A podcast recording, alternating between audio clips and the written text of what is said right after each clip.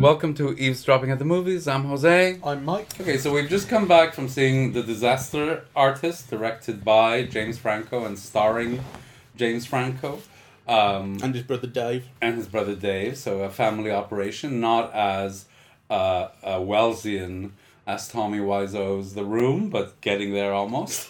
The It's- disaster artist. What do you think? Um. Well, several things really. I I think James Franco is extraordinary, uh, and he's a pleasure to watch. And he's both touching, and he's really fun. He lands all the jokes. I don't think much of the movie. I think it's kind of a mistake that an actor as gifted as he is is doing all these thousands of projects, including this one, which are not very well thought through. And you know, an actor of his quality doesn't just put himself in the hands of a great director, which is really what, in my view, he should be doing because he is extraordinary. Uh, I didn't think much of the film, though. Actually, I laughed a lot throughout it. You did laugh an awful lot. Yeah. And I laughed quite a bit as well, not as much as you. Um, and, and actually, interestingly, we laughed at different points. Yes, we did. Um, so it's got it it seems to have a couple of gears to it, to its humour, I guess. Um, yes. I basically found it quite banal. Like, and not not the worst film in the world, you know, because that's the room. But uh, it's kind of milk toast, and it has its moments, but it's. I think it's telling the story in the wrong way. It's got the wrong opinion of its story. It, it, it, So, what do you think it does, and what do you think it should do? the way it's bookended really sets me off. I really, I, I came out of the film in quite a bad mood because of the last ten minutes or so. Mm. Whereas actually, I'd had a reasonable time. The rest of it. Um, so it's, it opens with talking heads of a load of actors, uh, like Kristen Bell and uh, Kevin Smith, director, um, who are talking about the room. They have these things, and it's it's supposed to set it up as a kind of ironic. This film was great because t- Tommy, what Tommy was doing, he wanted to change the world. That's what they're all saying, and obviously they're talking about the room, which is popularly considered the worst film ever made. No. He made it on his own dime. Somehow he had six million dollars. Um, no one knew who this guy was. He's got a weird accent. He's from Eastern Europe somewhere, though he claims he's an all-American guy from New Orleans. Um, and he made this terrible film uh, that has since become a cult Yes. thing that plays on midnight circuits. They play it every month in London, I think. Yes. And huge crowds go there. And there's something about spoons, and they throw a uh, football around, and it's you know, and it's a huge joke. Um, and and Tommy Wiseau uh, maintains that this was intended as a joke. Clearly, that is a lie. yes. Um, and he wanted it to be, you know, this kind of uh, great American melodrama, and it just wasn't. Um, anyway, uh, so the fil- so the, the disaster artist opens up with people talking about this, and and, uh, and then it goes goes into the story of how it was made, and uh, Greg Sestero is this kind of wannabe actor, played by Dave Franco, who meets Tommy at uh, an acting class, and they kind of form a partnership, and they move to LA because Tommy has has an apartment there. Yes. Uh, and eventually, when they when they're kind of being turned down all the time, they go, "Let's make a movie of our own." Yes. And Tommy's creative vision comes into being. Uh, blah blah blah. They make a movie. It all goes very bad. Uh, relationships sort of fall apart, and then right at the end, at the premiere, everyone's laughing at it. Like they realise this film is terrible after uh, after a period of going, "What really? What is going on? What's yes. going on?" They realise it's so bad, it's good, um, and start laughing at it. And uh, and Tommy storms off because he's upset about that. But he's convinced by Greg that you know you've made people happy. Look at the great time they're having. Yes. Um, and he, and when the film finishes, he goes up on stage to rapturous applause and says, "Thank you for seeing my comedy movie. I'm glad you liked it." Yes. And the film ends with this fucking so self-indulgent thing of how they, the disaster artist people, have recreated a lot of the scenes from the room, Yes. and they play them side by side for no purpose whatsoever. It's so self-indulgent. Well, there's one purpose: it's to show how accurate the reproduction is to So the what? original. so what? Well, that's an achievement of its own. It's not. It's so self-indulgent. It bears no. It has no impact on anything in the movie, and it takes such a long time. And it and it, it's purely a fan thing. Yes, it is, but that's okay. I mean, you know, I think the fan thing is well. Let me rephrase it. I also think it's too long, and I also think it's self indulgent. But there are reasons for that, and one is to show the accuracy, which actually is quite amazing. How to, the extent to which they reproduced the original. But it doesn't come to any part in the actual body of the film. All these scenes happen right at the end. I know, um, but still. And the other thing is to acknowledge that very fandom, which you know I find kind of well, not bizarre because you know it's not it's not anything one hasn't seen before. No, But- it happens with like the Rocky Horror Picture Show, right? Well, I was thinking more of the guy who directed uh, Nine from Outer Space or whatever it's called. A Plan 9 from Outer Space, Yeah. Ed Wood. Ed Woods, yeah, uh, um, who Burton did the film on. I was thinking of it more in terms of the way people go to the screenings in costume, they recite the lines, that sort of thing. That's And- like Rocky Horror. Okay, yes. You know, but people also had a cult following of Ed Wood. People would Yeah, go sure. to Ed Wood films to laugh at them. And actually, there's something about all of that that I find deeply unpleasant. Um, you know, kind of to go someplace to laugh at people being bad Hmm. is is not. Um, No, it's know, unpleasant. it- yeah, it kind I, of. and I, I personally don't think a film. I tried to watch The Room the other day because I hadn't seen it before in preparation for this. Yes. And I couldn't make it through 10 minutes. Yes. Well, maybe 15. But I just thought this is actually. There's no such thing as so bad it's good. It's just bad. I think Well- it's, it's so adolescent. Like, I remember being a kid and watching Plan 9 from Outer Space and laughing at how everything was on strings and how Bela Lugosi you know, died and they changed into another character who just covered his face and all that trivia stuff. It was entertaining when I was 15, yes. but it not not now. Well, well, the thing is that obviously it's got a cult, a, a cult following, and you know, kind of, uh, um, you know, people love watching it.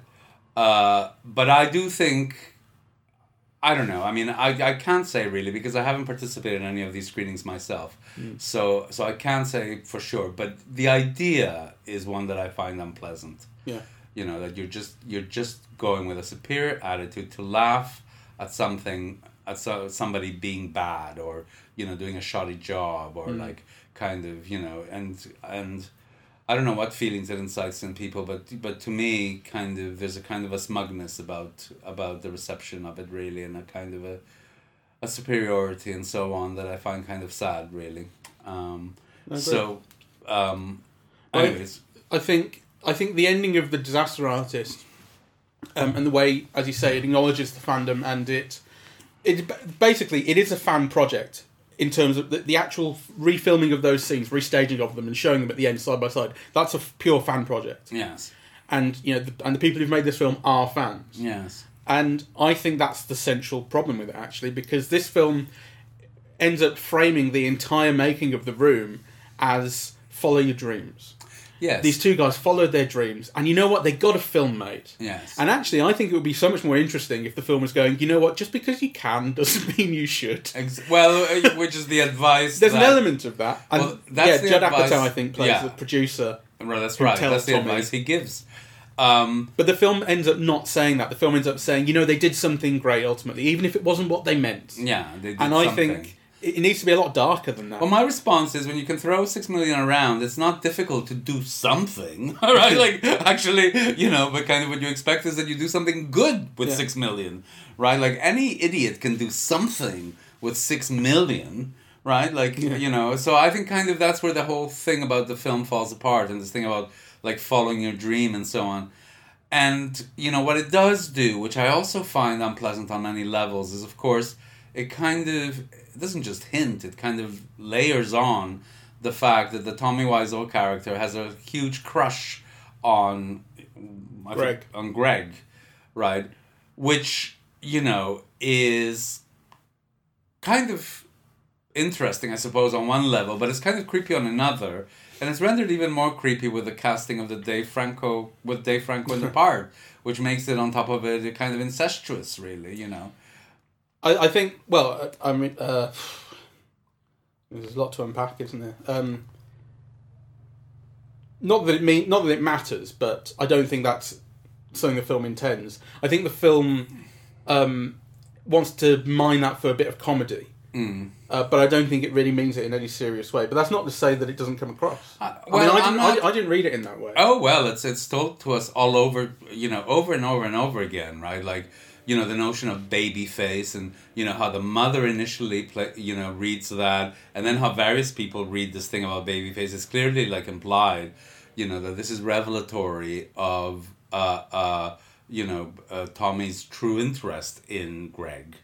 Um, I I found that to be like almost, almost overlaid really like yeah well you see Greg with a girlfriend and the problems that that causes Sure, uh, yeah, that's Tommy and you know you never see Tommy who's the hero of the story with any you know love interest and of course you know there's Of the other he doesn't know where a he vagina. doesn't know where a vagina is and Sure. blah blah blah it's almost like it's so overdetermined really Yeah, Um, I and I- suppose, but it, it, it comes to nothing ultimately. no That's part of it. it, it, it comes to nothing but it, it, Yeah. it adds a layer of unpleasantness really you know um, but anyway i also thought the filmmaking was really amateurish right like you know all that constantly moving camera and you know the jiggy camera and so on you know you could understand it if it was when they were filming and it was meant to be really bad but actually that's james franco's style in it you know altogether so I do wish that he would do, like just put himself in like other people's hands. Really, he's he's a disaster on his own. You know, kind of uh, like everything he touches turns to shit. Really, you know, the only times that like he's been really great is with a really good director. You know, it made me laugh a lot, but it is banal.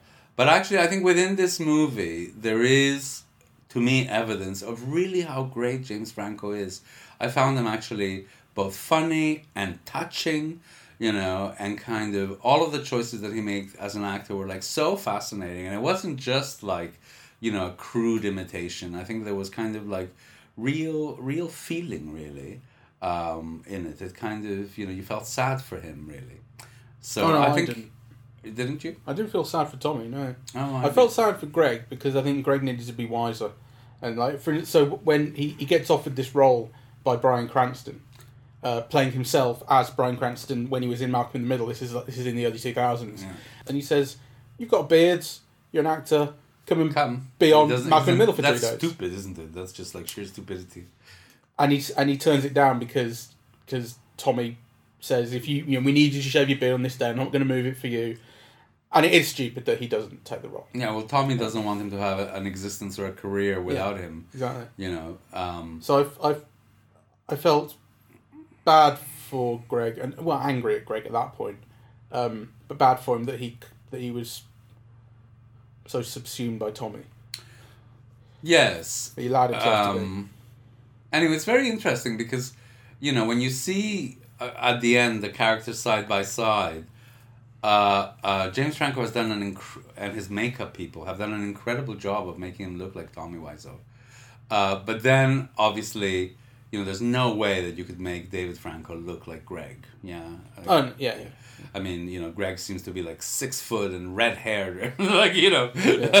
so, uh, uh, But it's uh, not hugely important that he looks like Greg. He just needs to um, yeah, be vaguely handsome, yeah, which he is. Yes, vaguely though. Um, Not your not your type. Well, no. Uh, uh, but I, I, well, you know, kind of. I can only speak for myself. I didn't. I don't think he's very handsome. Um, and and yeah. Anyway, it, it kind of sets up an interesting dynamic, which is different than um, you know what you imagine happens with uh, with Tommy Wiseau and Greg, because you know I think the fact of you know one being kind of quite dark and the other one being like you know red haired is to me interesting in an American context. Whereas of course you know Dave Franco just looks like a kind of a shorter, slighter version of James, really. Yeah. Yeah. Because one of the things that made the film so interesting is that there were all these very interesting Cameos. uh, cameos. Um, the first one was Melanie Griffith, who plastic surgery has rendered so unrecognizable, you know, that I only recognized her from her voice, you know, her very distinctive kind of Betty Boop voice, uh, uh, which, you know, I found a bit kind of interesting, really. And then Sharon Stone appears, and actually it was wonderful to see her in movies. you and I recognize? I didn't recognize her. Oh well, I think movies have missed her. She's she's great. Uh, and uh, the other person that I thought was interesting to see there is Josh Hutcherson. You know, kind of playing like a, a really interesting kind of supporting part as you know one of the people in the movie. The young lad. Yeah, you know, so and that was a proper role. It wasn't just like a you know cameo appearance like like Zac Efron really. Um, so he certainly, and it was lovely to see Megan Mullally uh, and so on. So he certainly got a cast going. He's got Uh, mates. yeah, he's got mates, you know, uh, who are putting out for him really, uh, uh, and so kind of that was nice to see. Though again, it doesn't really add up to much, you know. No. And actually, I think it was interesting that we were in the cinema because you know if it's something that I had caught on Netflix, I would just have switched off after the first ten minutes. Yeah, I think I agree. You know. So the um, other thing is, I'm not interested in the room. Really, I mean, yes, I, I, think know. this is a film that if you like the room, then you'll sit through it because it's loved because it's a film about your favorite film. I know, but a colleague of mine who taught it uh, uh, this year, who showed it to the students, students loved it, you know, and they loved the whole discussion that kind of came out of that, and you know, the so bad it's good argument, and I think and so- everything everything people want to talk about about the room is about that though. It's all that extra stuff. Like you can't actually talk about the film. yeah, the film's terrible, Yeah. and there's no there's no point in even trying to talk about you Yeah. know the, the what it, what are the themes and what's the story and you know you don't talk about that. You talk about all the extra stuff. Why is this film popular? Yeah. The, the kind of you know the the social sort of the way people react to it in in, in the world. Did you get the sense of the dream to be creative and for self expression and you know and so on was a real one in the film, or did you just get the sense that he was hot for Greg and you know that's it really? I think the film tells more than it shows. I think I didn't feel it through anything that the characters did really. Um, it, every scene was really just being played for some sort of laugh. Well, certainly on the set, uh, on the set of the room. Um, the way that Tommy's treating uh, the cast and the crew and all that sort of stuff. But um, then then they'll you know they'll in conversation the characters will say to each other, you know, this this my movie. I I want to whatever whatever it is, you know, uh, um, this human behavior. I make great movie, and and you go like, so you're telling me that this is what you want. You're telling me you want to be a star. You're telling me you want to make a great movie. The film doesn't actually express it or anything. No, no, it doesn't. And actually, I don't know. Like, it could have done something about this ecomaniac who had too much money and too little sense and didn't know what was going on or what was happening and actually wasn't open to the creative process because he doesn't listen to anybody. He's completely unaware and clueless. Right, and actually doesn't understand anything about human behavior or other people or how to interact. Like I said, this is what I was saying. Like the film, the film has too too friendly an opinion of its central Subject. character, Yeah. um, and actually it needs to be a lot more critical. Yes. And I think, uh, well, not needs to be. I mean, you know, who am I to say what it needs to be? But I, I think I would have enjoyed and found more interesting a film that had a much darker take on it. Yeah. That said, you know, this this was a mistake. Yeah. and so, um, He's not a good person. all in all, a failure. You know about A a, failure really- that made us laugh quite a bit. Like you still can't you can't deny that it had a bunch of good jokes and some good performances. it has one great performance. I really want to underline that. I think James Franco is fantastic in this. But there's something very dispiriting about seeing a failed film about a failed, Failed film. film. Well, it's like, well, it's like so the room.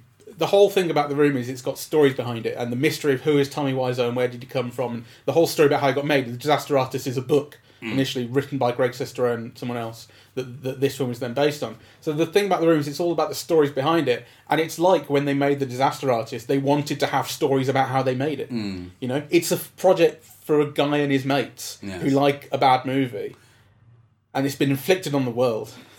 because it's James Franco. Yeah. Yeah, but I, but I can imagine how that role would have been an enticement. Actually, he's so great in it. You know. Um, Yeah, I mean, well, it's, for, for all intents and purposes, I, as I understand it, it's totally his project. I don't know that it was like brought to him. I think it's you know, he said, "I want to do this," yes. and you can tell. Yeah. It's, a, it's so a- it's a vanity project about a vanity project. pretty much. yeah. And it's not quite as bad as the room, Yeah. but it's close. it's a bit harsh, but because I did try and watch the room I, in earnest. I was I was scared of watching the room for a long time. Like I think a lot of people seem to have this reaction. They see the poster, particularly the, the, the you know the kind of half eye, the crazy looking Tommy Wiseau's face on that poster, and they go, "This is some kind of creepy horror movie." Mm. And it's, and like it's in the film, you know, they, they go on about how um, initially he thought maybe maybe Johnny is vampire. Who knows? You know. Um, so I was kind of scared of watching it for a long time, not because I thought it would scare me, but just like, what is this? Yes. And then I finally get around to watching it, and I go, no, this is absolutely awful. Like no one was kidding. This is rubbish. and I really can't sit through any of it. Like Yeah. it's not. I, I just skip to the bits that everyone knows. You know, there's the bit where they're, they're in tuxedos for no reason. There's a bit where the mom says, or the grandmother says she's got cancer in this light-hearted tone of just like I've got cancer, and then it never comes back in the rest of the film. There's a bit where a guy tries to kill another guy, and then like four seconds later it's forgotten, and they're just friends again. There's the bit where he goes, "You're tearing me apart" because it's straight out of Streetcar Named Desire. No. What about the Ja- out of Streetcar uh, um, Desire. Sorry, um, Rebel Without a Cause. Rebel Without a Cause. Sorry. Which I was going to comment. yes. because it's Rebel Without a Cause has appeared twice, you know, in recent films, right? It's like what else was it in? La La Land, Okay. right? It's kind of where they go on a date, and you know, where like the the credits appear over Emma's face and so on, you know. And I thought, oh my god, is like that film having a revival now? I would like so love it if Well, there's some, there's just something about uh, James Dean plays a part in this because they they they see, they kind of vaguely idolize him. They go to pay pilgrimage or they go uh, to pay respects at, at the uh, Mm. Place where he died. Um, there is something, but does it mean very much? No, it doesn't. That's the problem with this film. You know, you're trying to latch on strands, right? Uh, and kind of they're not there really. You know.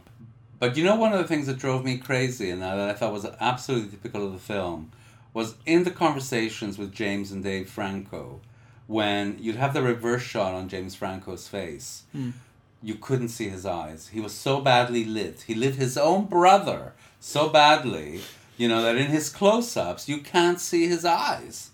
Oh, Dave Franco. You mean? Yeah. You know, well, James Franco had lit his own brother so badly that you can't see his eyes, right? I so I didn't pick I- up on that. well, I thought that was like part of the Yeah. the shoddiness and the egomaniacalness. Anyway, I'm kind of I'm glad I'm glad I saw it because it'll you know better. it's, it's a, just it is just so plain and yes. s- and what exactly what you'd expect. I think the only thing I'm taking away from this is is James Franco's performance. Yeah. It has nothing to say about the creative process. It has nothing to say about ambition. It has nothing to say about stardom. All these things that are wrapped up in this story, really, it should be, you know, kind of key themes. Yes. It just has nothing to say about them. It's, it's just let's tell the story of this film we like. Okay, I think I think our two listeners have have gotten those Yeah, points know. already. okay, let's end now. Uh,